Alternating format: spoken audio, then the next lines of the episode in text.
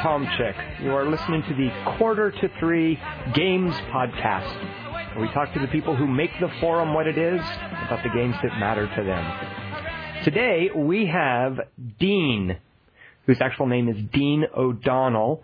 Uh, and Dean, you said that you do not use your full name because you are hiding from whom? From my students, usually. Mm-hmm. Because otherwise, they would look you up online. They would be able to to hound you on quarter to three about excuses for why papers are late and whatnot. Yeah. They generally do. Yes, I uh, I keep my my general internet presence away from them because they do Google me, and like I I I had a bunch of kids who I was playing Left 4 Dead with. um, and their job was to keep me alive. Mm-hmm. So you're you're using your students to help you game. Yes. And on more than one occasion, actually, I know from your posting history. Now, now tell us about what kind of stuff you teach. Tell us about you as a teacher. Okay. Um, I teach uh, game development. Uh, I teach actually three classes right now, uh, but I'll I'll be adding a fourth one next year. Well, actually five. Um, I teach a course on uh, uh, critical studies of games, uh, where I get them to play a lot of games and start thinking about them like developers as opposed to like consumers. Mm-hmm. Um, and I make them play a lot of bad games. Um, which you know they they have to, if they have to play for so long, then uh, as a consumer, you're not normally going to play beyond a certain point, beyond the point where you say this is a bad game. But as a developer, if I assign it to you and say what what's good about this game, then you've got to come up with something. Mm-hmm.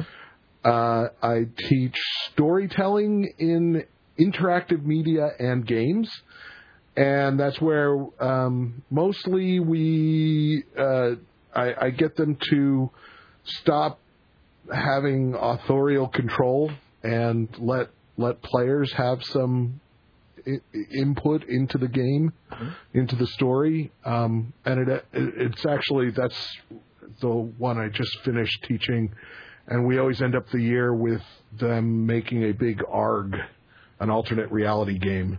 Ah, because you you've also taken the, the point on a few args on quarter to three, if I'm not mistaken. Yes. Yes. Yes.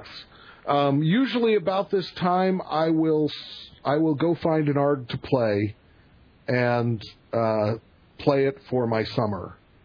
Um, Now explain real quick what I know what an ARG is, but I, I constantly forget what that stands for. Alternate reality game? No, that's not right. yes, that is absolutely correct. Okay, good, right.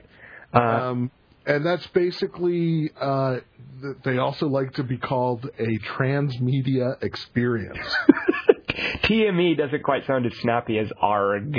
right, right. Everybody would rather sound like a pirate. Which is- uh, okay, so th- go on. I want to hear about your other classes, and then I- I'm going to ask you specific questions about some of these. So th- this is- Okay.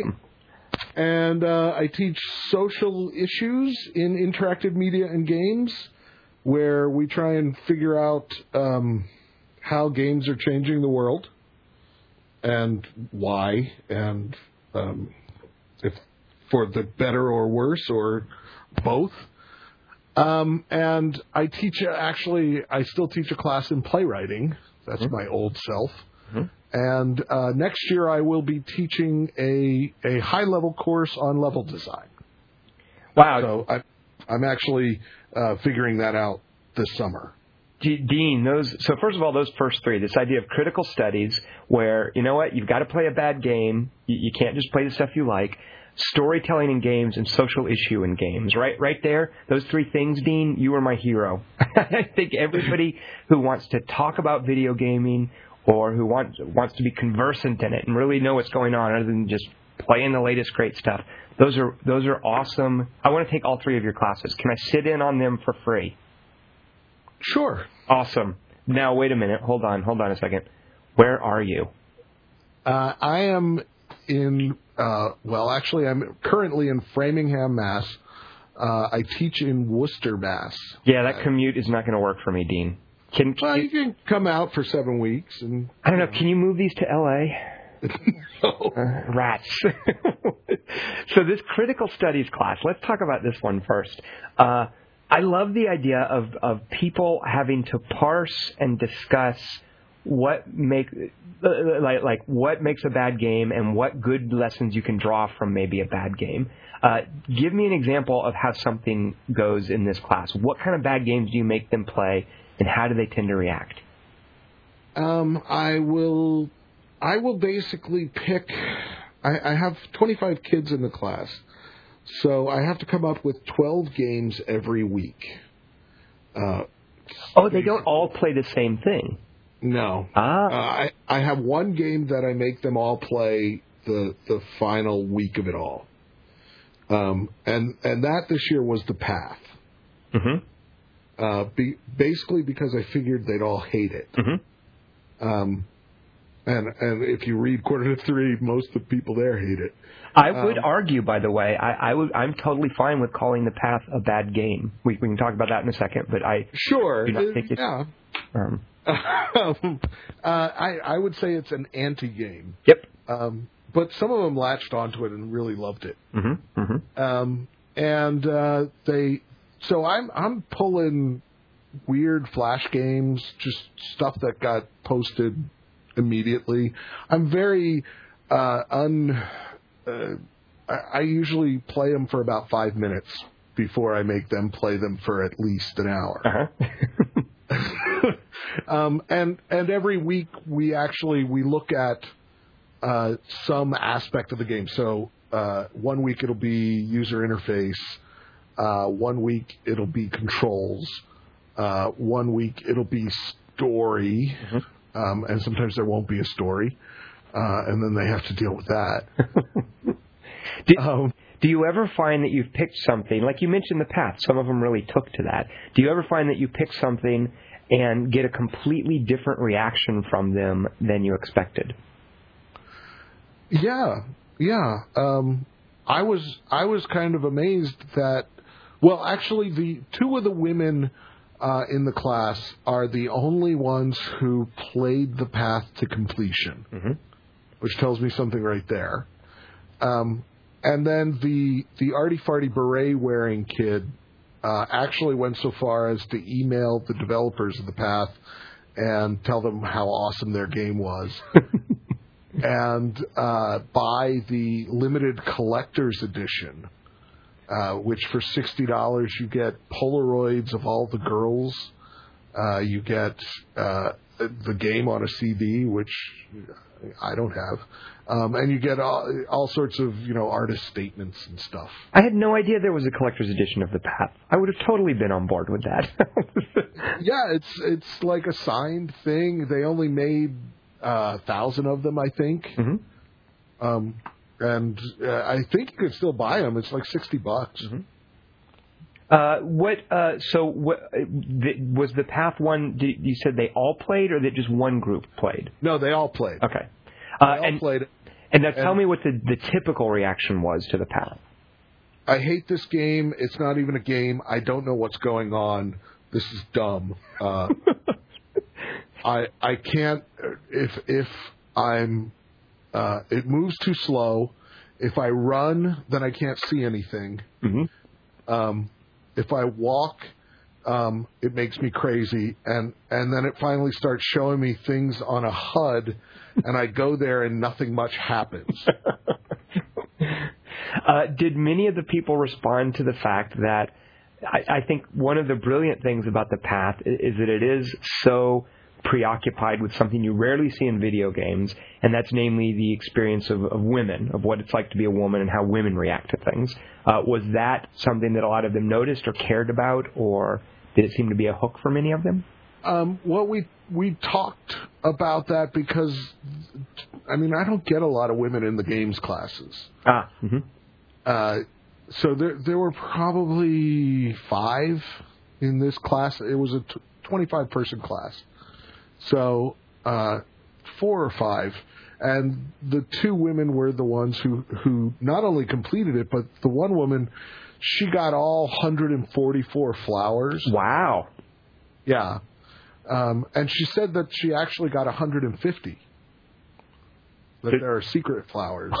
How about that? Uh, and I asked, you know, well, what happens when you get them all? And she's like, nothing.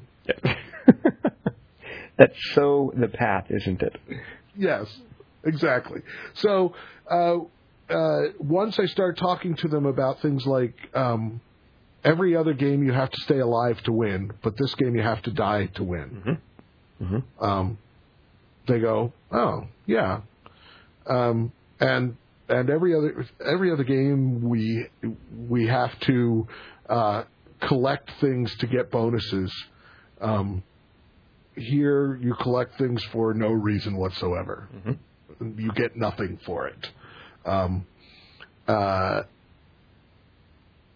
so so we talk, and even when you finish all the girls, um, it, they just come back, and you get to re-experience the whole thing. I think that's a spoiler, but sorry.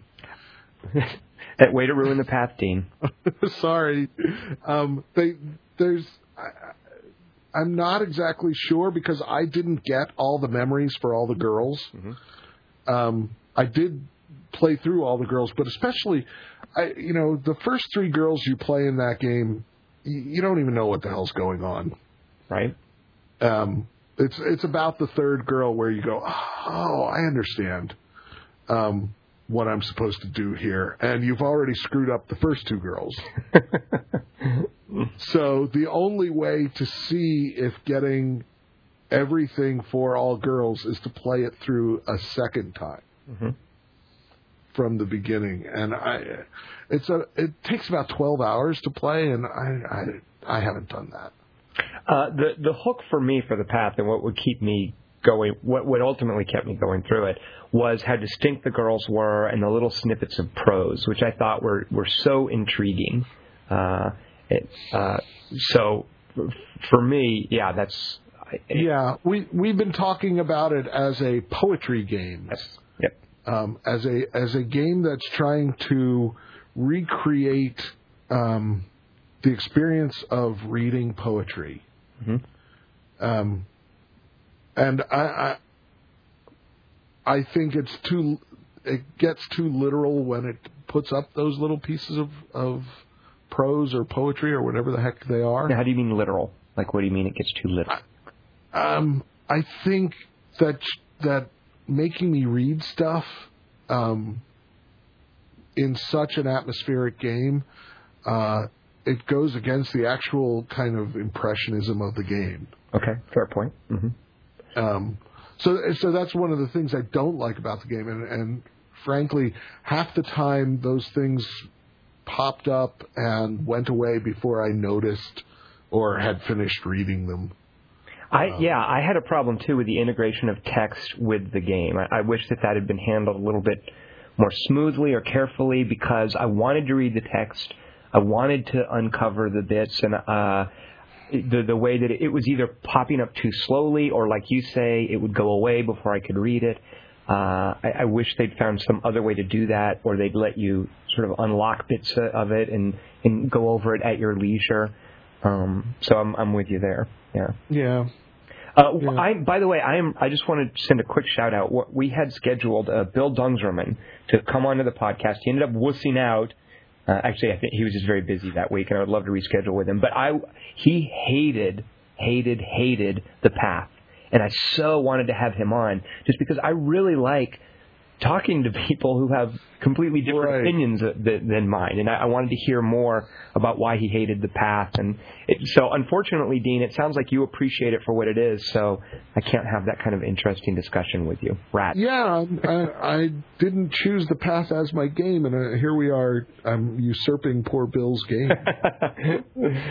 uh, so, so the critical studies class sounds great. Uh, so you don't make them play like crappy, buggy East European shooters that don't run very well with unoptimized no, engines. I, I, actually, sometimes uh, they'll get um, some like beta of an MMO.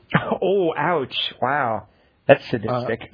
yeah. So so I had one guy, um, or actually two two kids were supposed to be playing this uh, blocky MMO. It looked like Legoland, um, and uh, the the major component was that it it was kind of a second lifey thing where you build these elaborate structures, but kind of out of Legos, but they're not really Legos because they didn't have that license. right. Um, and I got back these um, these long, well, these these kind of an- analyses about the the combat system, and uh, uh, they said that the the building system hadn't been implemented yet. Um, and I went and it had. So they're making up stuff. What, what, what's going on with your students there? What was that? I I think they were not. Um, they they did not play it for very long. Ah, right. You know, it sounds like one of those reviews you read where like, that guy didn't finish that game. He's making up stuff. Exactly. and if you go to the website and they they they bill it as a building MMO where you share your buildings, um, and you give me something about the combat engine, I'm gonna look. You know, I don't know. That, So- I totally, but yeah, I totally am relating that now. I see reviews written by reviewers who obviously have not done their homework, and that drives me crazy. I hate that. Mm-hmm. so I hope you busted them. Uh, Uh, yeah, I did. Uh, the other thing I get a lot of is that the game won't run on my computer. oh, is that like a dog ate my homework kind of the the latter day version of that? Uh, usually it's earlier in it, it's that it really won't run on their computer. Ah. Uh, and uh, then I just give them one of the other 12 games. Right, right. And uh, or I tell them just keep going until you find one that works on your computer. Now, these students are they uh, are they wanting to get a are they wanting to go into game development, or are they taking your class because they like video games? Uh, what kind of people do you find in this class? Well, these are all uh, future game developers, hopefully. Uh, we started about five years ago, a little over five years ago, uh, an interactive media and game development program at at our fair institution, WPI, um, and it was uh, and and we've since you know built, we've hired people, we've gotten labs and such. Um, so I was I got on that committee uh, very early on uh, because I was the guy who played games. Ah, right, right, yep. So uh, and and basically now we've got 175 majors, um, all of whom are either there. There are two tracks to the program. One is an art track, and one is a tech track. Uh, so and and since we've been primarily a tech school since 1865 when it was established, it's an engineering school. We thought we were going to get just tons and tons of of programmers, and now my phone is ringing. It's one of your students. He can't he can't get the computer the game to run in his computer. Yes, no. um, let me just. I'm turning down the volume. well, my wife's answering.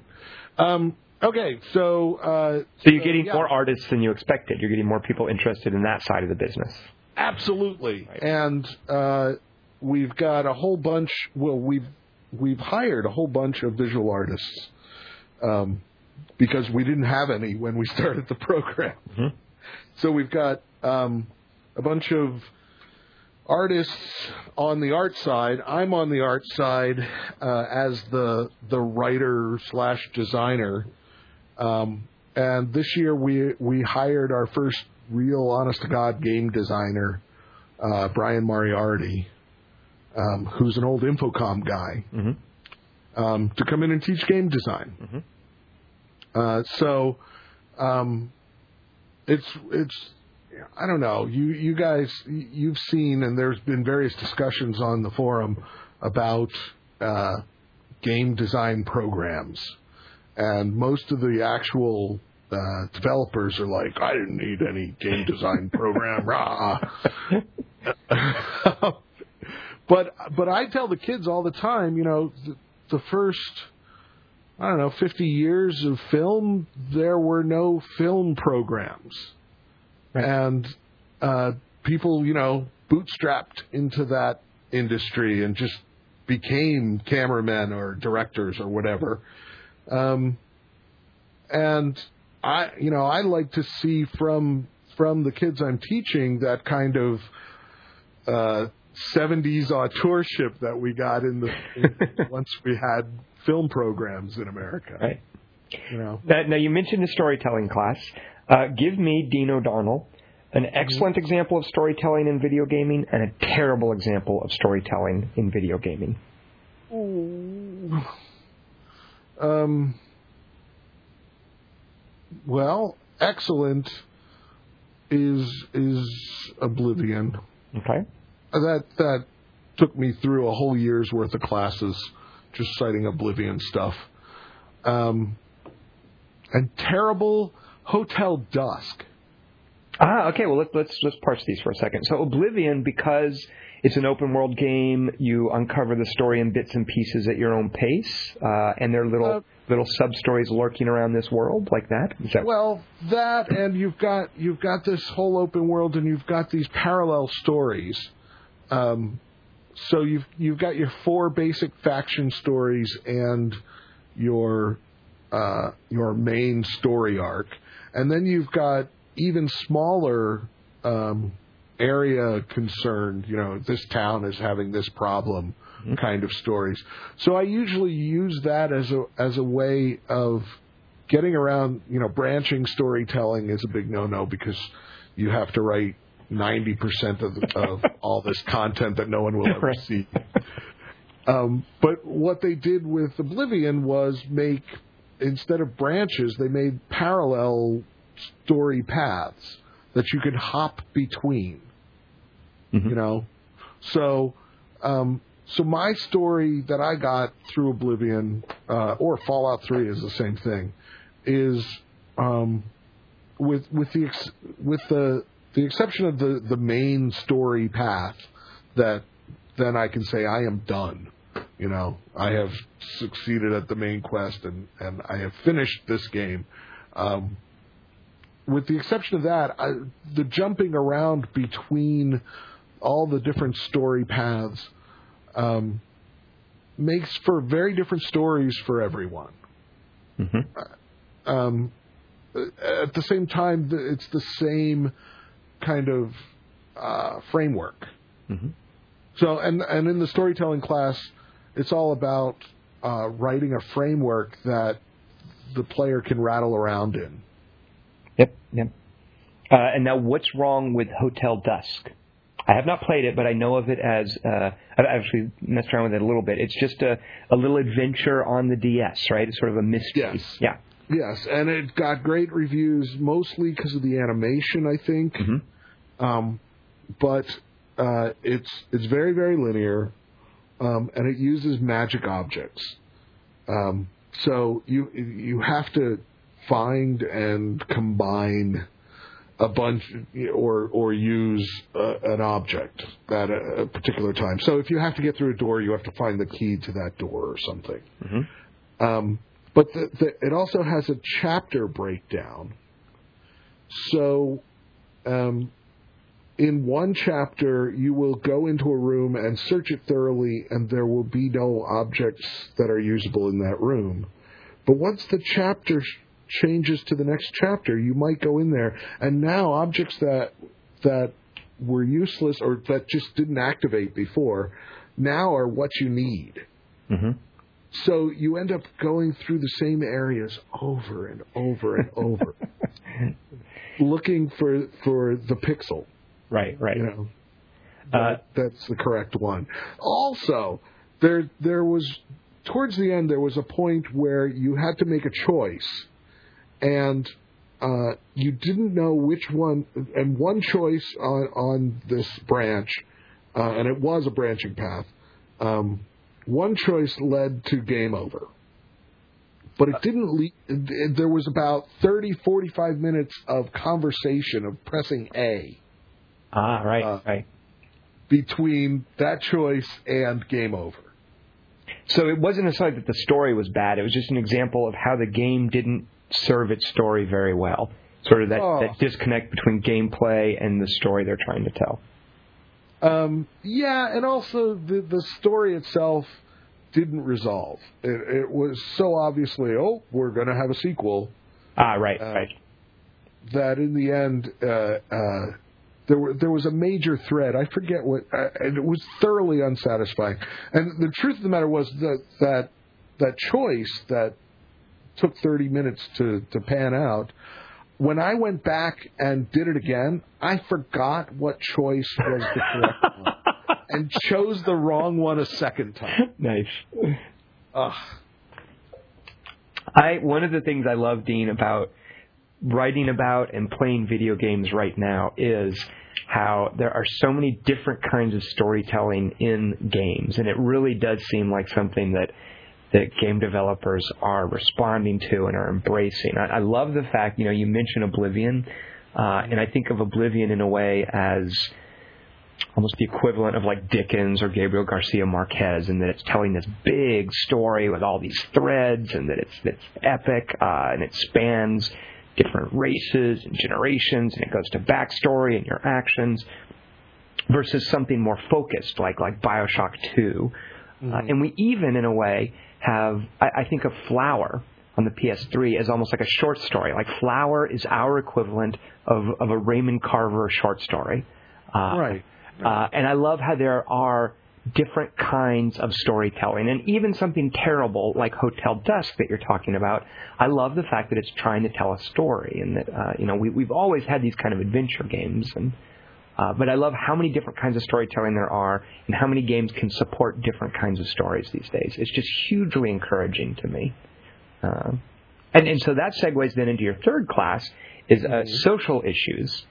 Mm-hmm. Give me a good example and a bad example of games that address social issues. Because I, I think next to storytelling, this is this is I think where video games really need to and are starting to grow up and really come into their own. So where does it work and where does it not work in terms of how you see video games? Okay. Um, the game I open up the class with that I make them all play is Super Columbine Massacre RPG. Now that's one of those things where I've always, that's a real game, right? That's not like some Yes. joke web page some kids put together to get hits or something. That's Nope, a real game. Okay. Absolutely a real game. Okay. Um, it is. It's made by a uh, a, a film student uh, named Danny Ledonne. Uh, he was at Emerson here in Boston, uh, and then for for grad school he went to American University in Washington D.C. Um, but he's from Colorado, um, and he was in high school around the time of the Columbine massacre, um, and uh, he he wanted to make a documentary about the Columbine massacre, um, and he did all sorts of research, but he didn't really have the tools as a high school kid. He it was pre, you know, everybody has a high def vi- video camera uh, and and friends to put together a documentary. He didn't have that, um, so so he just let it sit. And when he got to Emerson, um, at some point he found um, uh, RPG Maker Lite, or uh, it's it's a tool set to make Japanese RPGs. Uh, that's that's and it's like bad, pixelated, uh, not great looking, but you know if you want to make, uh, you know the Dragon Quest stuff that's on the DS except for the PC Right. um, you can make it with this stuff. Um, and he found the tools. You know, this. He said, "Okay, am I going to sit down and and make my documentary um, using this this little tool?" And he did. Um, and he posted it on the internet um, and told a couple of friends about it. Um, and then it kind of went, you know, it went viral before there was such a thing. Uh, and he he was outed by uh, a friend or a brother of one of the the Columbine victims. Um, the guy, you know, posted his did did the whole internet stalker thing, found everything about Danny, you know, including satellite views of his home, um, and said, "This is this is the guy who's publishing this." Um, he, you know, shame him because he has made this horrible, horrible game. Um, the game isn't horrible. The game um, is is boring um, because you're you, you basically have unlimited ammo um, against unarmed people, Mm-hmm. um, which isn't isn't very uh, you know challenging as far as the game is concerned. Um, but it is a, a pretty good documentary of what exactly happened that day, and you will learn stuff that that the only other place um, I've I've seen that that's you know as exhaustive is um, a book called Columbine, uh, a nonfiction book by a New York Times guy or something like that. Um, so anyway, so uh, he made this game, and it's also Super Columbine Massacre RPG exclamation point. So he he's kind of got this social commentary about uh, um, the the happy go lucky way we we make games. You know, You- you're essentially committing genocide in many games. And uh, you know, you're killing every kind of orc you can possibly kill. Um, but we don't think twice about that. Um, so here it is. You're you're you're killing kids in in a high school, um, and every time it says, you know, the trenchcoat mafia has won again, yay! Just like at the end of every battle in a JRPG, Mm-hmm. where everybody kind of jumps up and down and spins around. So I, I make the kids play this game, um, and at, at the end you have to uh, you are playing as the the killers or as one of the killers.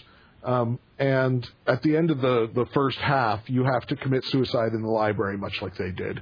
Um, and at that point, it, it goes to a cutscene of, uh, and there there is no gore whatsoever in the game. There's except at at this point, he shows a picture of the dead killers, um, and then um, you wake up in hell. And, um, and hell is populated with uh, instead of um, unarmed high school kids, they're all the the actual demons from Doom. So you have to run around uh, and uh, survive these demons, um, and it, it's actually very difficult unless you have killed a lot of the kids in the high school previously. Mhm. So essentially, the more evil you are in the first half, massacring high school students, um, the more success you will have in hell. Which is an interesting little Mhm. uh, little commentary. So anyway, so I make the kids play this, and they come back and they're like, "This is horrible. This is disgusting." um, you know, I I was uh, I, my roommate saw me playing it, uh, and first he said that uh, us game majors are sick and twisted, and then he wanted to play it too, you know, that sort of thing. And then I actually uh, show a documentary um, that Danny Ledonne made uh, afterwards. So, so the first the first part is all about his outing. Um, then the second part is about another school shooting that happened in Canada, um, where the the shooter w- had this game on his hard drive, and so the media picked it up and uh, went nuts with it, saying, you know, this game taught him how to go out and kill people in a cafeteria. Um, and then the third part is all about the Slamdance thing, where uh, they actually uh, solicited Danny to to put the game in their guerrilla game competition, Mhm. and then uh, when it was chosen as a finalist um, by the judges, the uh, the the people running the the competition threw it out. Um, they said we don't we can't have this in our competition. Mhm. Uh, and the judges then said, "Wait, you solicited him, and we think it's a worthy game, and this is the Guerrilla Game Competition. This is the, you know, edgy game competition, and this is probably the edgiest game." Um, and they said we're going to lose sponsors, and at that point. Uh, USC, who had been sponsoring the competition, pulled out their sponsorship, um, and half of the, en- the the finalists pulled out of the competition. Um, and they still had the competition, uh, but and they invited Danny to go, and he he agreed to go as long as the organizer of the competition would sit down with him and be interviewed. Um, and and it becomes a real kind of meditation on uh, what is the role of game uh, of the game in society. Uh, there there was a, a, a game about, or a movie about the Columbine massacre uh, called Elephant, directed by Gus Van Sant, Mm-hmm. um, that uh, won. I think it was shown at Sundance, won some a number of film festival things, is generally regarded as you know a a, a good movie, um, and they would have you know killed or died to have have that movie in their movie competition, um, but they they won't have this game in their comp- competition because somehow games are different. Um, some by by making me play uh, Eric Klebold, uh, the killer, one of the killers, um, I am somehow complicit. Um, and and the question I ask the kids is, are we? Are we all complicit because we played the game?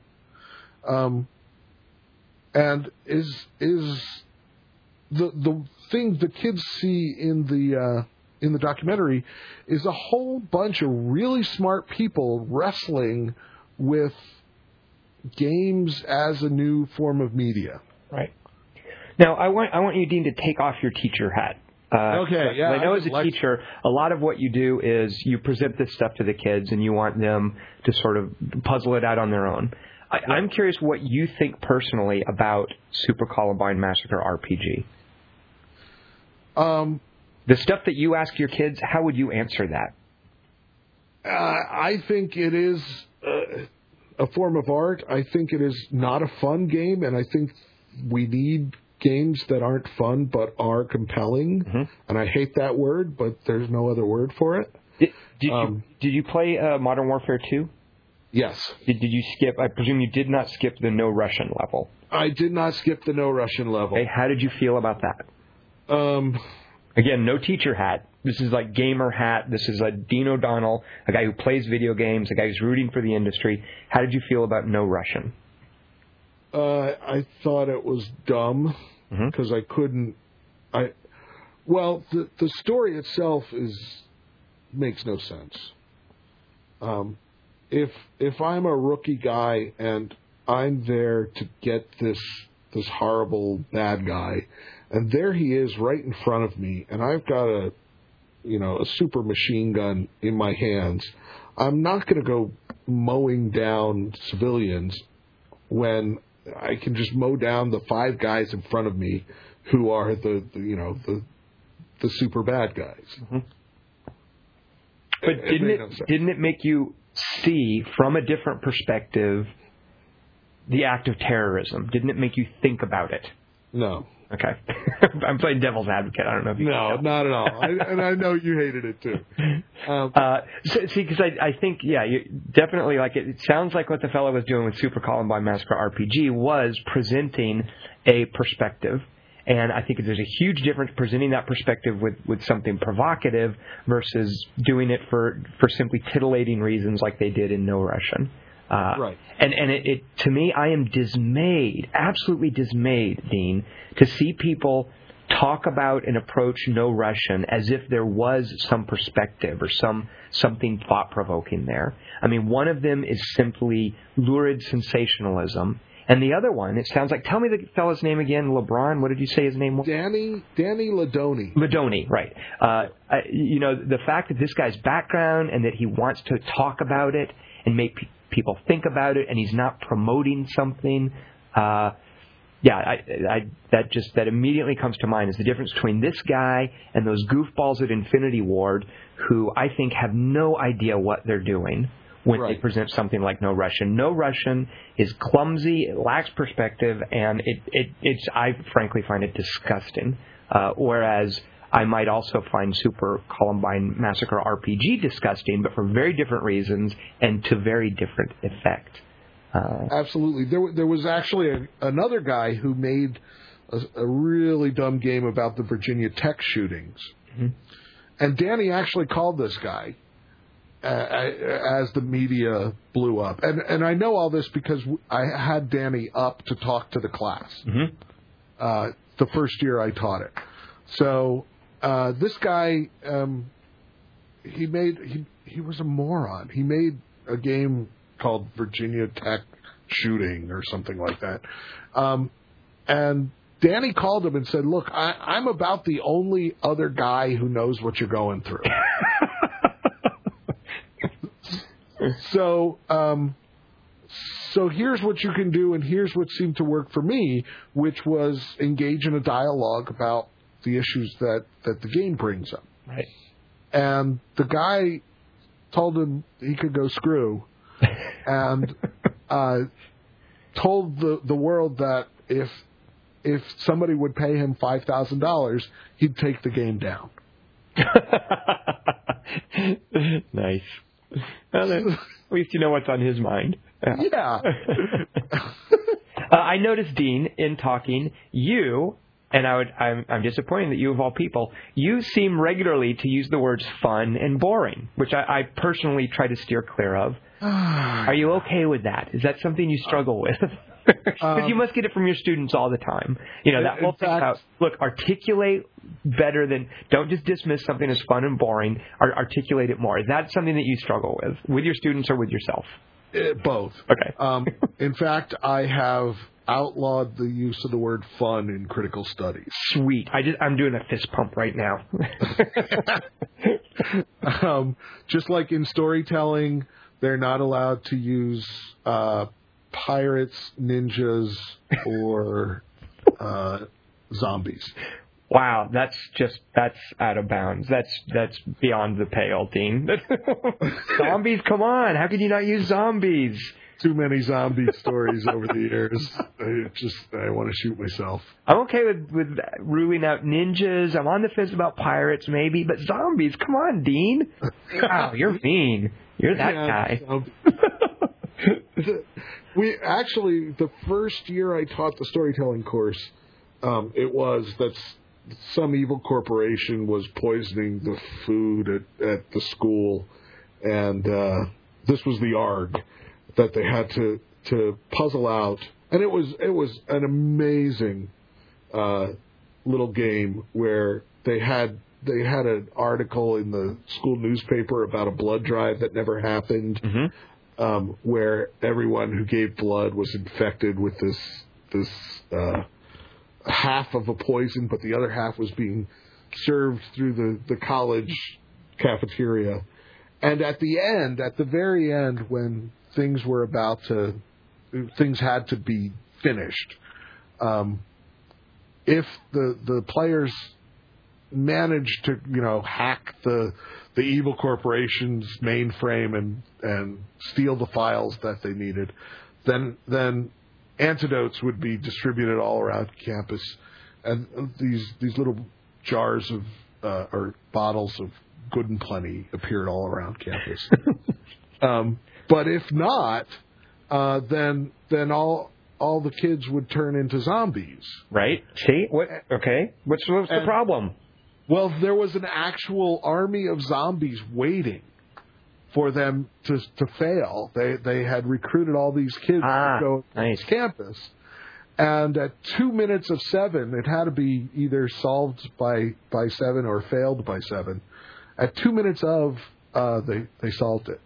Well, see, now I'm, I'm so glad you had not, because that would have been a much weaker ARG if, if Mr. You know, Professor Dean O'Donnell had banned zombies from the storytelling. How dare But- you? they've also been banned. All that stuff has been banned now. They can't have the the cafeteria poisoning people anymore because the first three years that was basically the story. Right. I guess it's if you if it becomes too common a crutch. But come on, zombies are a metaphor for death and conformity. Uh, Yeah. you, you know, it's how I, I, you know. I hear the resignation in your voice, and I guess I'm with you there. They they are overused. Fair enough. I, I but they're overused, zombies. Dean. They're overused. Exactly. They're overused because they're awesome. Yeah. but as a, as a learning tool, yes, good point. Force people to use something else. I guess I'm okay with that. Yeah. This year we had fairies, um, but like those the the like evil fairies that steal babies kind of. Ah, yes, yes, yes. Um, and we had ghosts. hmm So the, the the way it works, I teach two sections, and each section designs a game, and the other section plays it, and it's kind of a competition between the two sections.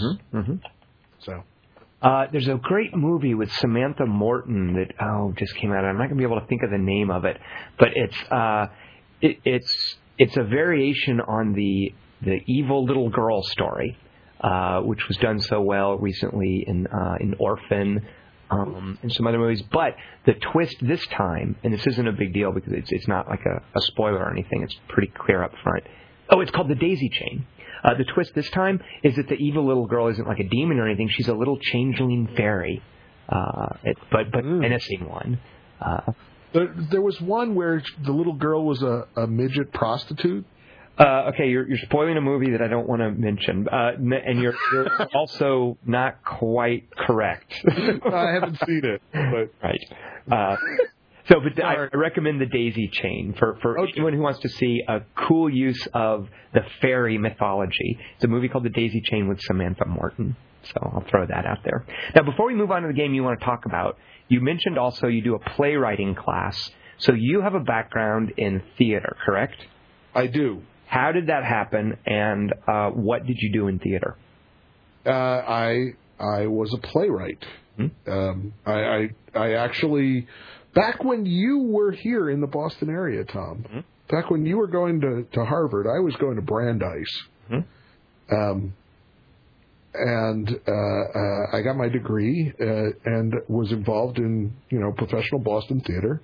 Had any had a pile of plays produced here in Boston, and some I even had a couple produced in L.A. hmm Um, and uh, um, you know worked around.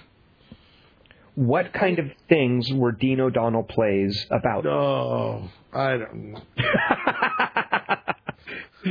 you can't shy away from that question. Come on. Um, uh, mean people being mean to each other in funny ways, usually. Good. I like that. hmm Uh, I have uh, one of my my plays was my. Uh, it's funny. I, I wrote a play that totally imitated Mamet. hmm right? So I'm gonna screw it. Everybody says I sound a little like Mamet, so I'm gonna go whole hog, do the Mamet thing, write the whole Mamet play, and and that's that's the, probably my most successful play. It, it got published. It's been performed all over the world, even in like the UK. Um, well, I guess that's not all over the world, but I, I don't think it's been produced in China. And and they made a little feature film out of it. Um, and it's about bill collectors being mean to each to people. Nice. I like that. Good. so, but I'm curious. You must. Uh, I know you went to divinity school I did. Yes. here, but you've said that you used that to do theater. While I was in divinity school, I, I got a little impatient with uh, how focused you have to be in graduate studies. I, I was working on a master's degree in theological studies, and I got a little impatient with the level of focus and devotion, and I don't mean that in a spiritual sense, but in a lifestyle sense, the amount of devotion it, it takes. Uh, so, uh, as a little extracurricular activity, I started doing theater. Harvard didn't have a theater degree, but each dormitory would, would produce various plays over the course of the semester, and they would have an open call where you could come out and audition for plays. So uh, I remember a friend of mine. She told me, uh, you know, if you're if you're getting bored with your graduate studies, why don't you why don't you go out and you know try out for a play? You know, lots of people do it. There are a lot of plays being produced. Uh, you get a part. It would be something fun you could do to sort of take your mind off studies sometime. So I went and did that, and I got offered lots of parts, and I just got totally sucked into that world. Uh, and uh, yeah, so while I was working on my graduate degree, I was also doing just a metric ton uh, of theater, uh, and I love so, that. So was that the first time you acted? Uh, as far as actual uh, acting, yes, I had done a couple of high school plays, um, but I I think that was more a matter of showing off, basically. Like when you're a kid, I, I think Yeah. uh, you know doing the whole high school play is basically a click. It's like a ready-made click that you get into, and actually a lot of theaters like that anyway. Uh, so I had done high school plays, but yeah, it was the first time that I had. Uh, you know, because I, I discovered, I started, I did some Shakespeare, I did uh, some classical theater, and I loved that sort of thing. So yes, as far as I'm concerned, it was the first time I did actual acting and, and took it seriously. Uh, yeah, I loved that. Um, So so what would what would you consider your your first part? My first part was a Sam Shepard play. I can't remember the name, uh, but it made no sense to me because at the end of it, uh, the the character's name is Rabbit, I think, and I can't remember the name of the play. That's terrible. But at the end of the play, and he's a sort of a shaman who's summoned by a couple of businessmen. And if you know Sam Shepard, he writes really he, he writes some really strange, weird plays, and they don't make conventional sense. He's got his own sort of there's a Sam Shepard logic. So at the end of this play, Rabbit turns into a sort of a lizard-like monster. That's kind of the end of the play. I remember having to spin around in a seat and put on makeup with my back to the audience, and the seat the, the seat spins around later, and I've got fangs. And uh, uh, so that was the first time where, as an actor, I didn't really know what was going on or what I was doing. It wasn't up there to just show off. It, it was really sinking into this weird alternate reality. You know, you talk about those ARGs, and I think people who really get into that sort of thing are the kind of people who might enjoy doing a play. Is look, here's this separate reality, and I'm just going to live in it for a while. And, and I think video gamers appreciate that as well. Uh, Right. so, so doing that Sam Shepard play was the first inkling I got of here's a different reality, and I'm going to live in it for a couple of hours. And and that's something also that is really valuable in classical theater, where the language and the structure is a completely different reality. It's like when you play a video game, there's a whole different vocabulary for how you interact with this world. Uh, and, and classical theater really taps into that. Um, so all of that I discovered when I should have been in the library, uh, you know, studying the diacritical marks in the Book of Ruth and learning Hebrew, and uh, all of that was a huge distraction for me during my uh, graduate studies. Um, Did you do improv? no, I hate improv because improv Ah. improv does not have that sense of rules. Improv uh, doesn't isn't so much about here's a world, get into it. Improv is quick, make up this world as you go. And improv requires a lot of trust and a lot of quick thinking. It's not mm-hmm. something that you study and then live in this separate set of rules. I, you know, maybe that's not fair, but I, I'm not good at improv, so no, I, I did not do a lot of hmm. improv. Why is that something you liked? Improv? Well, I I start the storytelling class with a week of improv. When you say a week, oh, oh, as far as like a week of studying improv, you mean? Yeah, I get the the the school's improv group to come in, Mhm. like four of them, and run them through basics of improv. And there are all sorts of rules of improv. You know, Yes. there's there's the yes and Exactly. Which is- exactly. you know what I, what I'm trying to get the kids um, to to think about is instead of uh, saying this is my story and and you're going to follow it um, is to to let go. And the other guy says something and you've got to say okay yeah and let me tell you about this too. You know what? That, that's actually, Dean, a, a very fair point. And I should I should specify that when when when you mention improv, so often with people in Los Angeles and with the comedy scene, improv is something you do to entertain people, and that's what I'm not good at. Right. That's what I really don't like. But improv as an exercise, as a first step to building a world, as as a way to trust other actors you're working with, as a way to explore material rather than entertain an audience. I love that, and that's an invaluable tool. And I see now that's what you're talking about. Because out here in Los Angeles, when you say improv, it's a bunch of funny people getting up playing theater games to entertain an audience and get laughs. Uh, you know, like whose line is it anyway? Like that whole thing. Right. That's, what I don't care for, and that's what I'm terrible at. It's a good skill. I'm, I'm entertained by it, but I don't enjoy doing it. But what you're talking about, yes, I, I absolutely appreciate the value of, and it's a very important first step in terms of creating worlds uh, and for theater. Yeah. Yeah. Right. So, I mean, I, I'm all for the written word because, you know, without somebody writing it beforehand, uh, I'd be out of a job. uh, have, do you know? Do you know uh, who Mike Leigh is, a filmmaker? I do. So Mike Mike Leigh is for me a best example of how improv can be used to, to make worlds. The movie Naked, which he did with David Thewlis, uh, it is commonly uh, talked about as if it was improvised, and in a way it was, and that's how Mike Leigh works. But he doesn't just have the actors improvise and turn on the camera. He has the actors improvise as a way of writing the script he uses improv as a building tool. Mm-hmm. From that, he assembles a shooting script and he gets the actors comfortable with situations and he develops those situations and then he uses a shooting script. And I think movies like Naked and Happy Go Lucky are absolutely brilliant, uh, especially as an actor watching other actors. I love those movies and I love how they are created from improv, even if they're not techni- technically improvised as they're shot.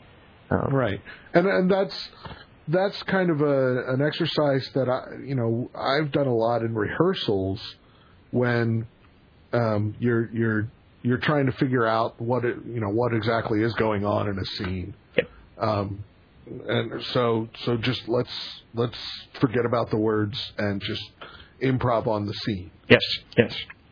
And I've also uh, I, I vividly recall uh, plays where the director has asked us to improvise a previous event that is referred to in the play, but that doesn't happen on stage. Uh, and and the director's like, you, okay, your character's in the script. They talk about this scene. Now we're going to go back and we're going to improvise this scene that you've all talked about.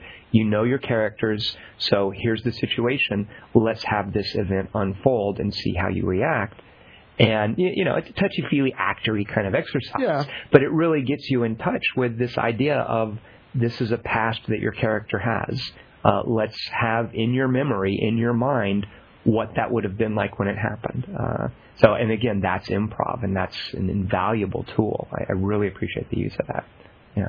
Uh, do you Right. still write plays? Is is that something that you still like to do? Uh, oc- occasionally, um, I, I at, at some point. I mean, do you do you still act? No, good lord, no. well, acting isn't something that you can just. You, you could sit down and write a play and be working on something in your spare time. Acting is a, a very focused, conscious decision you have to make. It takes a lot of energy, especially in Los Angeles. Like if you're going out for auditions. Uh, Right. the last acting I, I- did was uh, I wrote a little short story as a screenplay, and me and some friends got together and, and filmed it. And it was just a fun exercise for us to do to work together. Uh, and, and that was the last thing I would have done that would have been like acting. But it's not something, you know, it requires getting together with people and actually doing it, whereas writing a play is something you can do in your spare time. Right. Um, but having written a play, then like there's the second half. Oh, yes. Get it done somewhere. right. Um, and at at some point, I mean, I, I- this this goes back to to uh, I guess turning forty. Um, at some point, it, it's a, a line from House of Blue Leaves. Um, you get too old to be a young talent. sure, sure. you know so um so i can't what happened what i saw over and over again when i was writing and getting my stuff done as a young man in, in the early 90s, I could write a full length play with the expectation that, that a number of, of theaters around Boston or theater companies around Boston would at least read it. Right. You know, and consider it. Um, nowadays, um, well, over the years, what what theater companies seem to do um, is go towards the the ten minute one act festival Mm. um, because they could do uh, I don't know 10 one acts each ten minutes long. Um, you don't have to pay a playwright for a ten minute one act in a festival hmm getting into the festival is your prize. Um, and the theater would see, instead of having one playwright and all their friends come see it, they would have 10 playwrights and all their friends and all the actors involved in, in the, the show come see it. Mhm. So, so you'd, you'd have these festivals, um, and, and I, I can't tell you how many playwrights I've seen go from writing uh, full length plays to just cranking out 10 minute play after 10 minute play.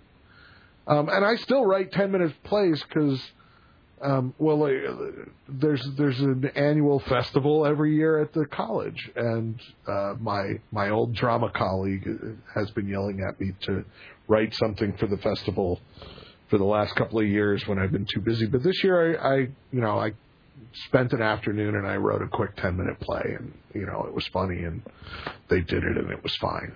Um And didn't that feel great? um hmm, yeah, okay. What's Um, the hemming and hawing? It's just I if I'm going to write something I'd I'd rather spend the time and energy to to really write a long form Okay, sure. you know, full length play. hmm Um 'cause that's that's kind of where my training was, and it just again it feels like these little short stories that you dash off um, were were what you did in order to get recognized for to be able to have someone then produce your full length play. Right, right, yes. But I kind of went the other way. I was getting my full length plays done. and and then everybody was like, "Well, that's nice and everything, but do you have anything ten minutes long?" That's I, I can completely understand that journey, Dean. In that, you know, you do theater and you you you live in these emotional realities. Uh, and and the, the kind of theater I was doing, I, I had I, I got to do some great parts, and I, I really enjoyed them, and uh, they were they were a wonderful sense of like, like release, and I, I they were creatively gratifying. And then from that, I move out to LA, and I'm like, I'm doing like one line on Beverly Hills 90210, Yeah. which is sitting in the trailer for eight hours, and they come out and they shoot it two times, and then you go home and you get a, a really ridiculously big paycheck for the amount of work, but there's nothing creatively gratifying about it. And normally, the pattern is you do that, and presumably you get bigger and bigger parts, and you have more creative input into a work. But for me, it was completely the other way around. Is I'd done all these creatively gratifying things, and then I come out here and in the quote unquote big time, you know, Los Angeles, and deliver one line and go home. And I just I didn't enjoy that, and I I don't miss that, and I have no desire to do any more of that. well, did you do theater in LA? Not really. Theater in LA is a weird scene, Dean. Uh, theater in LA tends to be, I mean, there's good theater here, like professional theater, but a lot of theater out here tends to be people biding their time until they can get on TV or shopping around a script because they really want to write sitcoms or for television or movie scripts. So they're that kind of stuff adapted to stage. And I, I, the theater I've done out here, I've just not enjoyed in, in at all. Uh, it's a very different scene, and uh, yeah, I, I don't miss that. You know, because go ahead. I found a home in Boston with a particular theater company who liked my stuff, Hmm. and uh, I had a couple of directors who I really, you know, connected with, and you know, we did three or four plays, uh, four four plays of mine over the course of like six years. Um, and yeah, it was great. And every time it was like, yeah, I've I've, I've gotten a play done in a major city in America, and you know now they're going to be beating down my door, and then nothing much happened. Mm-hmm. You know, so my my fantasy about going back and doing any acting or any theater would be after I move away from Los Angeles, whenever that happens, and I move to I don't know, back to Arkansas or to the Gulf Coast or wherever, and I live in a smallish town, and then I just do community theater with the people who who live there. I, I look forward to doing that, and uh, that that's sort of my fantasy about if I ever act again. It'll just be at that level, just with a small group of people. I have really no desire to go anywhere with it. I just want to do it with other folks who love doing it, regardless of whether or not they're even good. I don't even care about that. just the process I love. Uh, and not for ulterior motives and not for any larger gain, just just for the process. Uh, so that's that'll be the next time I act, I think. uh, Dean, I want to segue to, and I, I have no idea why on earth, after we've we've talked about these meaty discussions, why on earth is, is Neverwinter Nights two? I, now I always say this a little facetiously to people because I know why they pick the game they want to pick. But a guy like you, why do you gravitate to talking about Neverwinter Nights two?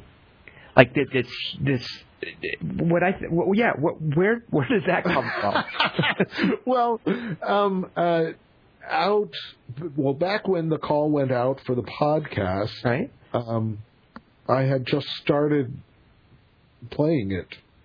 Uh, so I'm really late to the party. Ah, I see. It was topical at the time. and and well, it still is. I'm still playing it. Uh, it's a long game, I guess. it is. It's very long. Um, and um, my students, I had a for their senior project. One group of students um, made a Neverwinter Nights two mod. Ah. Uh, so it's been a year of working with the engine. Mm-hmm. Um, and the previous year, previous two years, uh, I've had groups of students working with Neverwinter Nights one. Mm-hmm. Um, and did did you know that BioWare would not will not hire a writer who hasn't submitted a mod? I did not know that. Yes. So, so when they hire writers, it, it, it, they they they expect experience with the the modding system and their form of storytelling, as it were. Yes. That makes sense, though. So, so that was why I, I originally went to Neverwinter Nights when training the kids to say, hey, you know what? If you have experience with with making mods for this, uh, Bioware will look at your resume. Mm-hmm, mm-hmm. Otherwise, they won't. Um, and I've since found out that um, they won't look at Neverwinter Nights two, I believe. Um, only Neverwinter Nights one because Obsidian actually made Neverwinter Nights two. Right, right. Now, So now are you when you say you're still playing? So you're you're obviously, I guess, looking at third party mods and I, do they call them modules? What do they call? A, I, but but basically the, the the third party adventures. Like, do you use this as a tool to look at that stuff? Uh, or you're still playing the single player campaign that it shipped with? I am still playing the single player campaign that it shipped shipped with. Wow. Okay. Um, and I'm almost done with it. and, and it's like um, uh, one of the guys I played D and D with. I was talking. I you know it came up. I was playing Neverwinter Nights two. Blah blah. He's like, "Haven't you been playing that thing forever?" and I'm like, "Yeah, kind of." What, I, but I go off and play other games and then come back and go off. And so so like I spent two weeks just crafting in Neverwinter Nights two Mm-hmm. Mm-hmm. which is crazy. Or or shifting uh, shifting inventory so that you know the paladin has all the paladin crap and the the sorcerer has all the sorcerer crap. Um, Now, now explain how good it is as. Is it good? Because I, I've fiddled. I played the first Neverwinter Nights campaign through for a review. I fiddled Mm-hmm. with the second Neverwinter Nights two, but never finished the campaign. Uh, how does it? How does Neverwinter Nights two stand up as a single player RPG? I think it does a lot of really interesting things. Um, first of all, it it it goes to these cutscene uh, I guess I don't know. It's it's it looks like widescreen movie, you know, um, but you can still have dialogue choices during the cutscene. Mm-hmm. So like, there's a whole section where you're on trial for your life, and you have to, you know, choose your responses to the to, to the prosecutor, um, which I'd never seen in a in an RPG before. Right, right. Um, and and uh, the way the way D and D works is you have uh, intimidate, diplomacy, and bluff as kind of your soft skills, your speaking skills. Um, and it really mattered if you put skill points into those things for for those various conversational options. Mm-hmm. You know, if you instead of like like Fallout has uh, additional options open up if you have high intelligence or high speech or whatever it is. Um, but Neverwinter Nights 2 clearly labels certain certain options uh, intimidate or bluff or diplomacy. And you uh, you have to remember basically if you're good at any of those things Oh, right. because it will then test it against your score and see if you succeeded or failed on that conversational gambit based on a number, a die roll. Right, and, and now that goes back to their Baldur's Gate games, doesn't it? Like that that's an old convention they were using, isn't it? Um, in yeah, sure, um, but they were just little. I don't recall in Baldur's Gate these kind of cinematic experiences. Ah, right, right. In Baldur's Gate, it was just dialogue. Yeah, it was you just Right. were reading the dialogue at the bottom of the screen. But they built this into. Oh, and actually, Dean, it, it occurs to me. I mean, this was Obsidian, but they were. It's also Bioware and Neverwinter Nights One. You know, this is a big part of like how Mass Effect works. You know, these later RPGs. They create these cinematic things, and they give you different options for how this cinematic cutscene is going to unfold, and they do tie it into your skills or your choices. So you really, you, you sort of see the kernels of that in Neverwinter Nights too, don't you? Yes. Um, you also see. Well, they they used this uh, a, a circular interface thing, this ring interface in Neverwinter Nights One. Mm-hmm. Um, that was the most annoying thing ever. I, I truthfully never finished the original campaign in Neverwinter Nights one because, you know, okay, I want to cast uh, a silence spell, and is that a second level spell or a third level spell? I don't remember. You got to go through Uh, that web, that ring web. yes, so I have to go like three layers deep, and then I find out it's it, it's not a second level spell; it's a third level spell. So I want to go back out one, but in, I I click the wrong button, and now I'm back at the beginning, and I have to start all over again. And ugh, You know what that's for, Uh, Dean? I think that's for people who, once you really learn to use that, it's probably really easy to just click, click, click, you, you know, just navigate layers quickly, assuming you're familiar with those layers. But yeah, if you're not familiar with those layers, or if you're a guy like you who goes away from a game and then comes back into it after being away a long time, that that can get infuriating, I imagine. Yeah. yeah, yeah. It, it's the the interface in Neverwinter Nights two is very kind of wowish. Mhm. Uh, you've got you've got a button bar at the bottom that you can assign various powers to your button bar. Um, your and you've got like a quick cast thing, and really the. Uh, it's funny because you know we've been talking about storytelling, storytelling, storytelling, but uh, the appeal of of all of the D and D games, uh, going back to the the gold box games, um, is is this kind of tactical battle simulator. Yep. You know, um, that's that's what you play it for, and and the meat of that isn't the kind of you know it isn't a fighter. Uh, a fighter, you give him the best sword, the best armor, you send him to the front and let him whack away. It's pause to cast the the exact right magic spell at the exact right time Mhm. you know so so knowing the magic spells and and having a character or your your kind of artillery it's all about the arty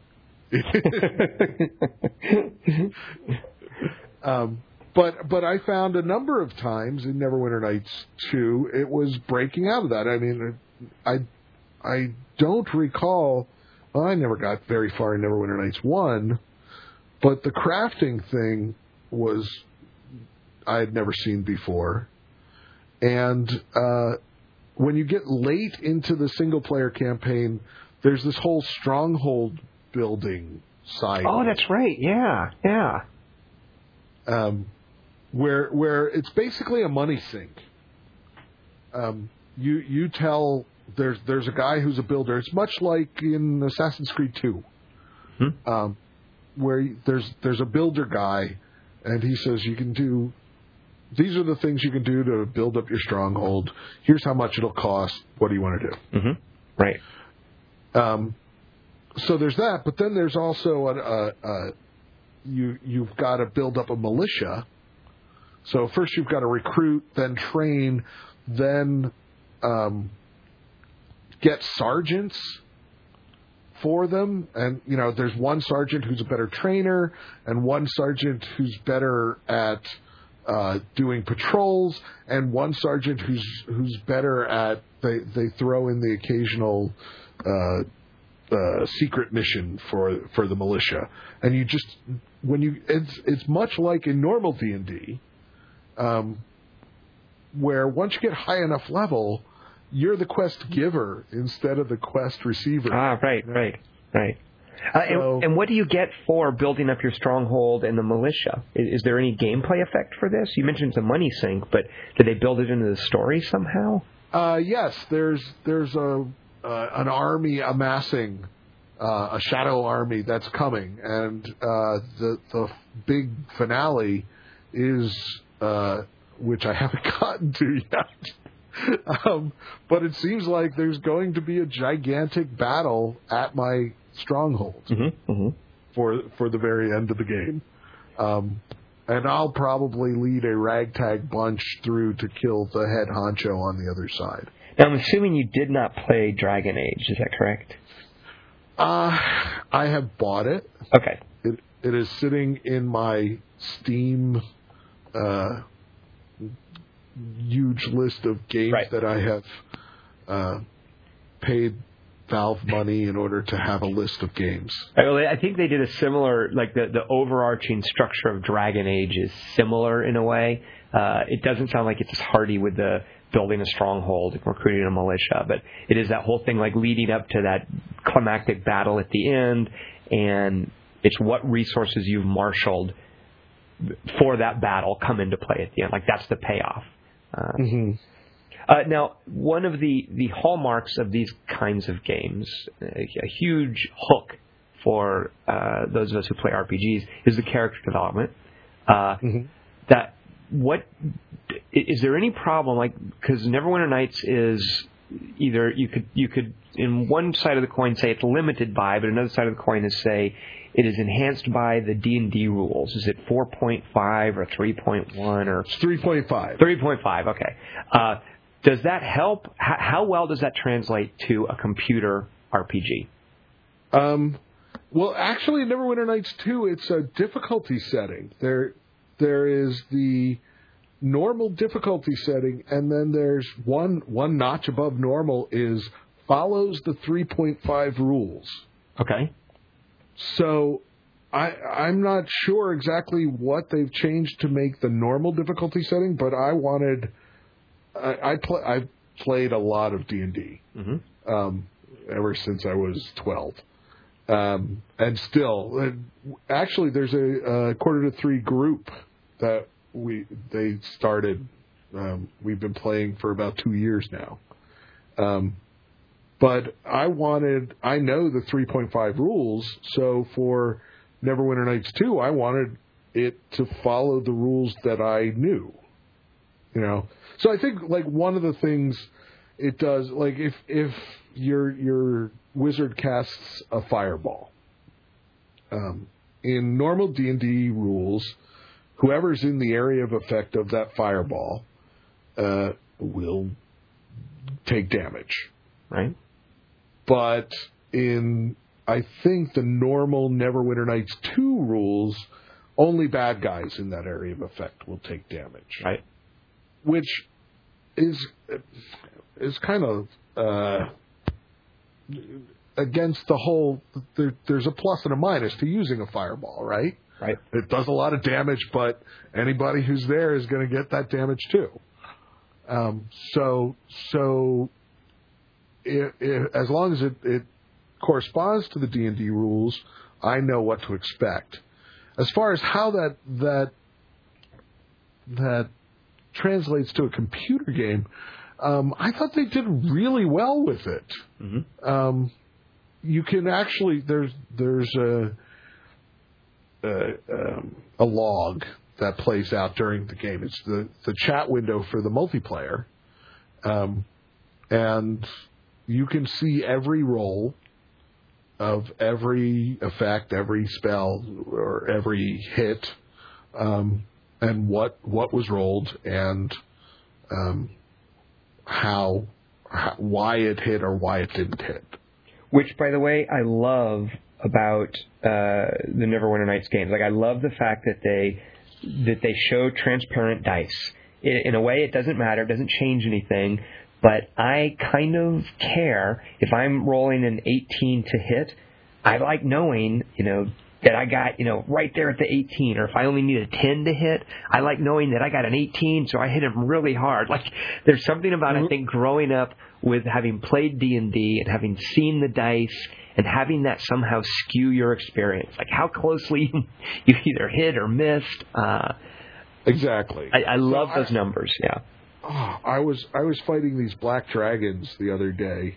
Uh, in preparation, I went back and started playing it again. Mhm. Um, and uh, you know, I'm casting these these super nasty spells, slay living and disintegrate and all this stuff, and nothing is happening to these these dragons.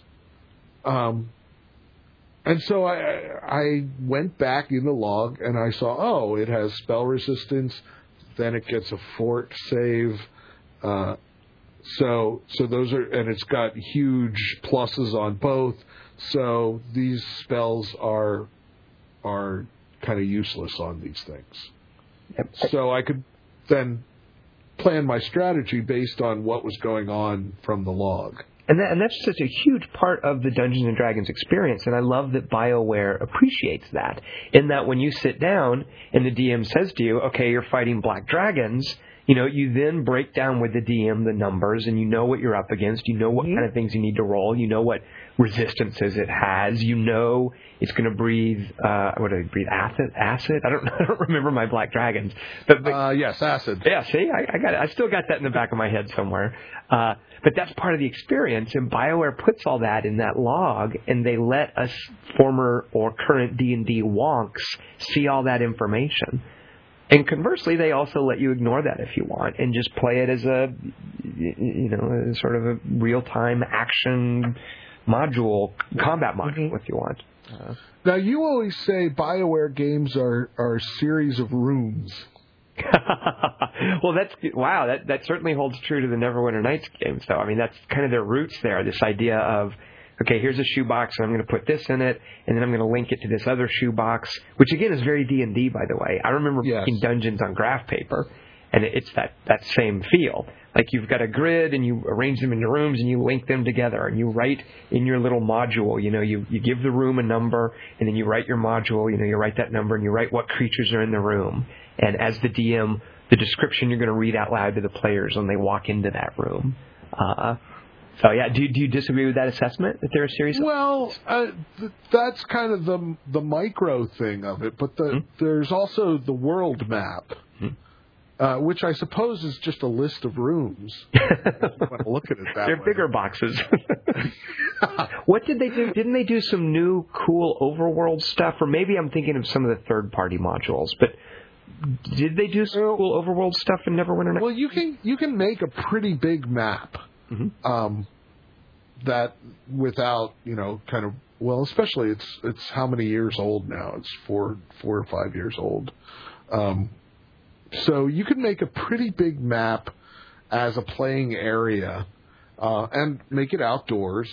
um, and you know plop a fort in the middle of it, and then within that fort you can put uh, an, an underworld or you know little little buildings or whatever, um, which. Uh, I mean, compared to like Oblivion, that that kind of big, wide, I can walk from one end to the other without seeing a loading screen. Yes, you're going to get loading screens in all the Bioware stuff, um, but I, I, part of it, I, I don't know. I, there, there's lots of outdoor stuff, and and that's the kind of that translates to the the D and D kind of random encounter thing where you're like, okay, it's going to take you three days to get to the ancient monastery, you know.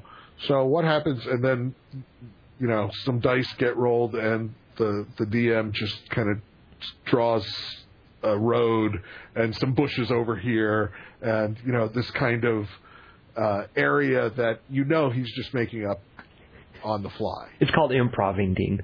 exactly. exactly. So actually, in the storytelling class, they all have to uh, to play D and D. Nice, of course. Yep, yep. Which, amazingly, if you think about the other thing, uh, so many modern games uh, have their roots in D and D. You know, whether it's it's a, a kind of tactical strategy game uh, or role playing games. Um, and and I asked the kids how many of them have played D and D, and usually five to ten in a class of twenty five have ever played D and D. Mm-hmm. So I make them just so that they've had that experience at least once. Right. You know, it's funny, Dean. You talk about uh, how other games are influenced by D and D and what elements have, have worked their way into other games. It just now occurs to me. I'm playing a shooter called Lost Planet Two and it's uh, it's a Capcom shooter, so it's very Japanese. It's really weird. It, it it bucks a lot of normal shooter conventions, which is partly why I like it. But what's driving the game for me is basically this idea of loot tables, which I remember in D and D. You beat something and then you roll on a chart to find out what loot you got. And this is so permeates like action RPGs. You know, you kill something in Diablo and you want to see what it's going to drop. You know, there's that Right. that slot machine mentality. And Lost Planet, this this Japanese, sometimes Huh. clunky shooter, when you kill stuff, you get money that you you don't literally put it into a slot machine, but they call it a slot machine. You take this money, you go to the main interface, and you go to something that they're calling the Lost Planet 2 slot machine, and you put coins in it, you know, and you pull the handle, and it's full of junk that's no good, just like little titles you can put in front of your name or, or emotes your character can do. But but shuffled in there are also the new weapons. That's the way you unlock the weapons. You don't get to level three and get the shotgun.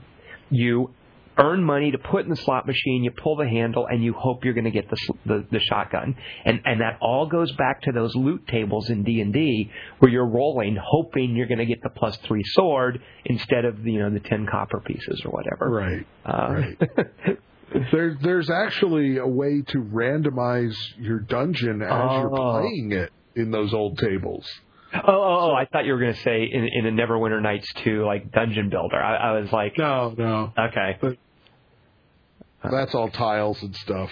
But see, I, I would love. I that's one of the things I love about Diablo, by the way, is those randomized dungeons built from tiles. I, I, I really wish that there'd been, and I'm sure there are probably mods that let you do this, that let you create a randomly made, just rolled dungeon in the Neverwinter Nights 2 or 1 uh, world builder, whatever they call it.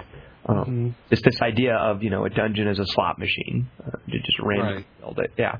Uh, as as graphics have gotten uh, uh, more advanced, I don't know.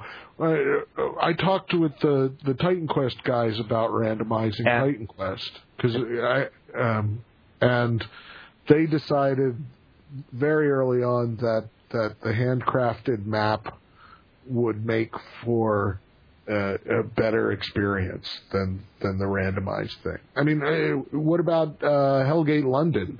Oh, ouch! that was that was randomized. That had randomization in it. Uh, yeah. sure. it, just, it helps if you've got a good game as well. I mean, that's a well. That I guess Torchlight is random, isn't it? I don't think so. No. Uh, I'm. You know, I could be wrong. I have not played it enough t- to know. Uh, but I thought those were handmade. I'm not sure. You know what? If it's randomized, they've done a great job of making it look not randomized. Uh, Uh, well, the the the Titan Quest guys they randomized their um, their monster placement. right. Right. And and so that it would yeah. be a different experience every time somehow. Right. Uh, and that that's one way you can do it is, and, and in a way, and I'm sure you know loot tables are almost always randomized anyway. Uh, so, so Yeah. you've got that going. Uh, so have you uh, have you found any great modules for Neverwinter Nights two? Um, I played my my kids module. I played over and over and over again. Um, that's that's the one that I've been playing. See, the, the part of my job is advising these student projects.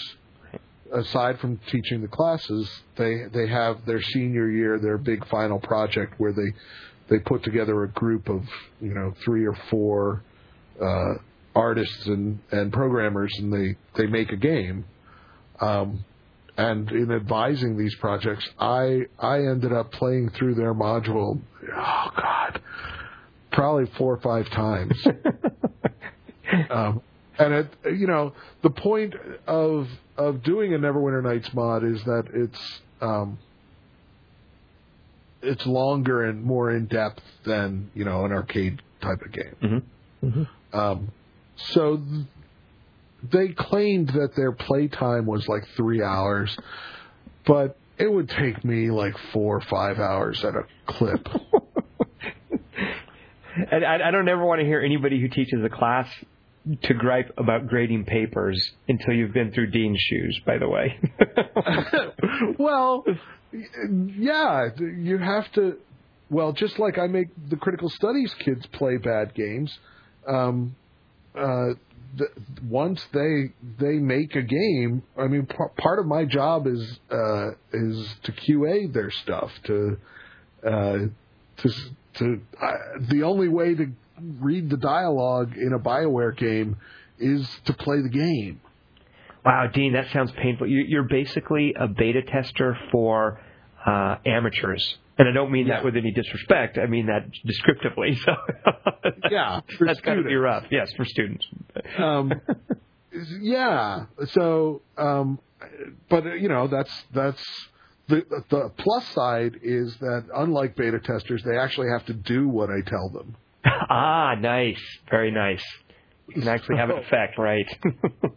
So yeah. So when I say you know this dialogue is just awful, or uh, at one point the the um, the mayor of the opening town was wearing this jaunty pirate hat, and I'm like, you know, his his town is dying around him. There's a plague. you go in there and and he's got tusks and a pink pirate hat. What the hell's going on there? So if that was a paper you were grading, I can imagine a red X along with the note inappropriate attire. Exactly. Minus one. exactly. Uh, are are these? Do you maintain these? Like, is, is it fair to post your students' modules? Is there any place that people can download and see the kinds of things that you play through? Um. Uh. Yes, they're um. They should be linked, although they're not always, um, from our website uh, at the school. Uh, usually, we highlight uh, the best. Mm-hmm. Um, so the the website there is imgd.wpi.edu. Uh, that's our program. So hopefully uh, there will be a we can link to it in the thread for this podcast. Uh, Sure. People can click on that and, and see some Um, modules. But but the actual module itself uh, is uh, core corruption, and they have their own website. You know, their own hey, our cool game website. Right.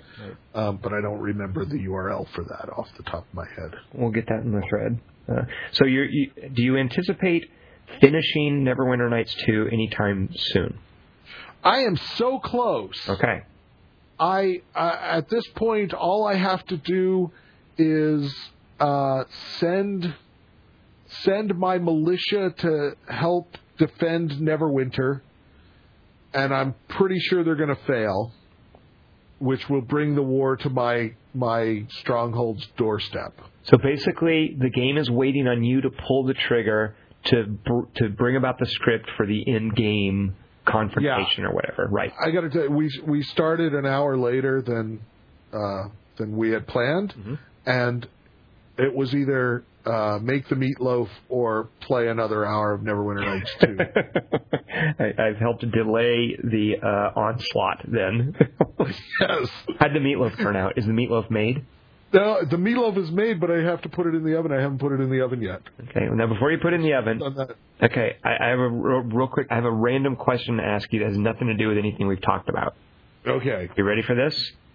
It's going to use a verb that I'm not real familiar with. I might be incorrectly using this verb because Dean, you and I are both in our 40s. I'm going to try to use a verb that maybe somebody in his 20s might use. This might come across uh, like you know when your dad tries to sound hip. So uh, let's see how this works. But here's the random question. Ready? Mm-hmm. What's the last song that gobsmacked you? Hmm. Hmm. Um. That just just laid me down. I'm assuming that's what it means. I'm, I'm, I'm hoping I used it correct. made me stop. Yep. Uh, uh, uh, probably into the fire. Uh, it's a Bruce Springsteen song hmm about uh, uh, firefighters going into the the towers at 9/11. Whoa! Oh, that does sound gobsmacking. Uh, when, when, and where did you hear it? Um, off of the that album of his, The Rising. This was, you know, fire, whenever it came out. That was that just just blew me away. Mhm. Uh, it's it's off of The Rising. Uh, and you're a Bruce Springsteen fan, I presume. I am. I am originally from Pennsylvania, and on my prom night, we went to Asbury Park, New Jersey, because that's what you do. uh, what? Uh, tell me, do is it a famous song? Would I know it?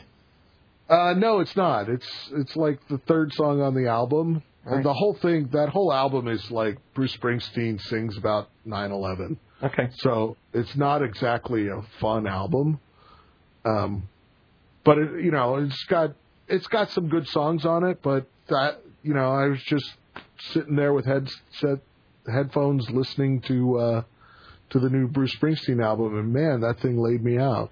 Now, uh, I understand a special treat today. You're going to sing part of that song for us today. no, I am not. Okay, I didn't know if I could get away with that. Uh, what inspired this question is I wa- I was driving recently and heard a song that I've heard a million times before, but I feel like in a weird way I heard it for the first time, and I was listening to it and going, "Whoa, this is an amazing song! How come I never appreciated it before?" And it was Don McLean's "American Pie." Uh, which, Oh. you know, everybody knows that song, and I, I guess I hadn't heard it in a while, but it came on the radio, and I was just like so just bowled over by it. I was like, wow, how did I how did I not understand just how how, wrenching and poignant and powerful this is? Uh, and it's the sort of thing where I I got home and I sat in the car and let let the song play out before I got out of the car. And I was just like, man, it's been a long time since, especially a song I already knew, since I was like, that that's that was a powerful experience, and I don't know what brought that on, but uh, I there's a Madonna version of American. Right. That's And- awful. You know what? You say that, and I is it really awful? I love Madonna. As a child of the '80s, I love Madonna, but she should stay away from like classics. well, I'm, I'm inclined to agree with you now, but the thing is, I, for whatever reason, I had the Madonna version of American Pie on my iPod uh, many years ago. And the girl that I was dating, we would uh, exchange iPods when we would go work out. Uh, and to, to just sort of listen to the other person's playlist on random. It's sort of the equivalent of of looking at someone's DVD or bookshelf or, or whatever.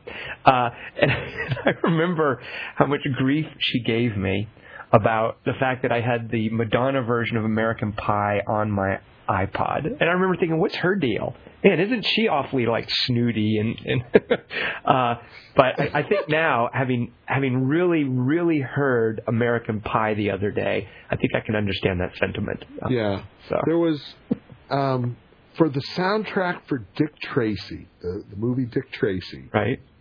Uh, she did a duet with Mandy Patinkin, and you could just it, the difference between those two voices. Just Mandy Patinkin just just chewed her up and spit her out. Oh, ouch. Yeah, yeah. She sounded thin and reedy and just oh. right, right. Uh, and and again, I love Madonna. I think she's great. In certain contexts. when when uh, I, I had a oh geez way back when when she was on Broadway in David Mamet's Speed the Plow, right? Um, and Mamet had a, um a book published, and he was doing a book tour, and a friend and I were going to you know do go to his book signing and reading or whatever, and we're driving there and and um, we're like, what are you going to ask Mamet when he- we get to the QA section? I don't know. What do you What do you want to ask? Oh, well, I want to ask him, is Madonna a babe or what? God, tell me that did not come up. well, so so we sat there and for like 45 minutes we said, how do we make that sound erudite? And um, I actually asked Mamet, I'm like, um, uh, you you've been known to work with the same uh, crowd of actors in in production after production and movie after movie, um, and uh, w- I noticed that that Madonna is now starring in your your current uh, production, and uh, I was wondering what Madonna brings to the table that your usual stable of actors. Okay, that's well put. That's much better than is Madonna a babe? okay. he got really mad. Mamet did. Yes. Oh, that's awesome getting David Mamet mad at you. Good. Yes, because mainly because what Madonna brings to Speed the Plow is butts in seats. Box office, exactly. Right, right. Yeah. But he can't very well say that. Right. Um, so it was a bad question to ask him. Yeah. Um, because he that would then have to admit that Madonna puts more butts in seats than David Mamet. Aha, yes, yes. And at the time, you know, it's Broadway. He's he's a playwright on Broadway. You can't get better than that. So So what was the what was the name of the Bruce Springsteen song you mentioned? Into the Fire. Into the Fire. Okay. I believe. No, no, uh, I suppose. Nah, screw it. Uh, um, it's like the third song on the Rising. Okay. Uh, uh, I believe it is. I could pull it up on my iTunes, but I'm afraid it would take too long. No, well, I'll go with Into the Fire. Uh, I'm sure we will be corrected if that's not the case. But here's the deal for those of you listening. If you want to post for a free game for the drawing in the What's the Last Song That Gobsmacked You, you have to use the words in your post somewhere American, Pie, or Fire. Because my answer is American Pie. Dean, your answer was Into the Fire. Into and the are too common, so we're just going to go with Fire. So that those one of those three words, American Pie or Fire, has to appear somewhere in your post. If in your post about what's the last song that gobsmacked you, one of those three words appears, you go into the drawing for a free game. So there you go. Those listening, join us for the uh, that this week's little secret thread. So Yeah, I can never do those. why not? Because you, Um, you, would- you don't want to be eligible for a free crappy game from my uh, closet of lousy games here. No, it's just I I listen to the podcast in like clumps. ah, right. And by the time maybe you get around to the little secret question, the week has gone by, right? There, there's a narrow window Exactly. to, to join these. Exactly. Yeah. Exactly. But the, the cool And- thing about some of them, though, is I think that's a that's a cool conversation to have. Is you know why does a song hit you a certain way, and, and when that happens. So even if you're not in for the drawing, it's an evergreen topic. You know. Yeah. I, well, uh, I started not posting in those threads at all, Mhm. and then I realized that I was not posting because Tom had asked a random question and everything else. I, I still love people who just are like, "Why are you asking these dumb questions?" You know. but I, so I felt like I'm I'm going to be not uh, on the in crowd who uses the right. I see. Right. Right. So I'd be, you know, one of the losers who didn't have the secret code. But see, there's no shame. I mean, because some of the questions really are stupid, and I grant that. But but some of them have really spawned some great discussions from oh. uh, people who aren't in that in crowd. And I don't, I don't see it necessarily as an in crowd. I mean, so there have been some amazing posts in some of those threads from people who didn't know what the threads were for, and that's cool. I'm fine with that, and that makes those posts no less valuable. Yeah. Well, I, I usually wait until I, I'm sure that that the contest is over, and then I post in them. Ah, right, okay. You do not want to be in that first week of clueless people. You want to come in so after it doesn't matter, right? Right. So, and then nobody replies anymore, and mine is posted through. Well, some of them. Oh, rats! What was the one? Where it was it was the thread on birthday parties you remember, and a poster. I think the poster name is is Miriam. Uh, had this awesome story about inviting a, a little Turkish girl to her birthday party.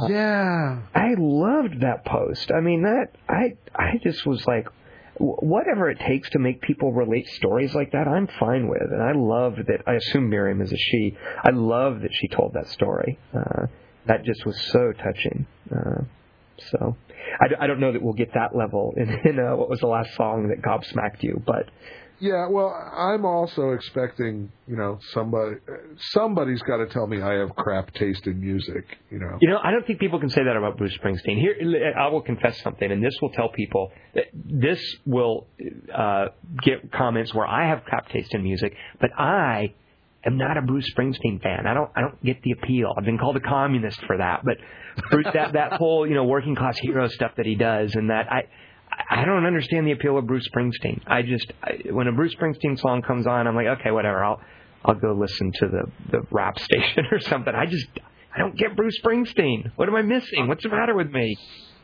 I was I was 16, mm-hmm. um, and some some kids. That, I was in the summer program at Penn State, and uh, some kids sat me down and said, "You have to listen to this album.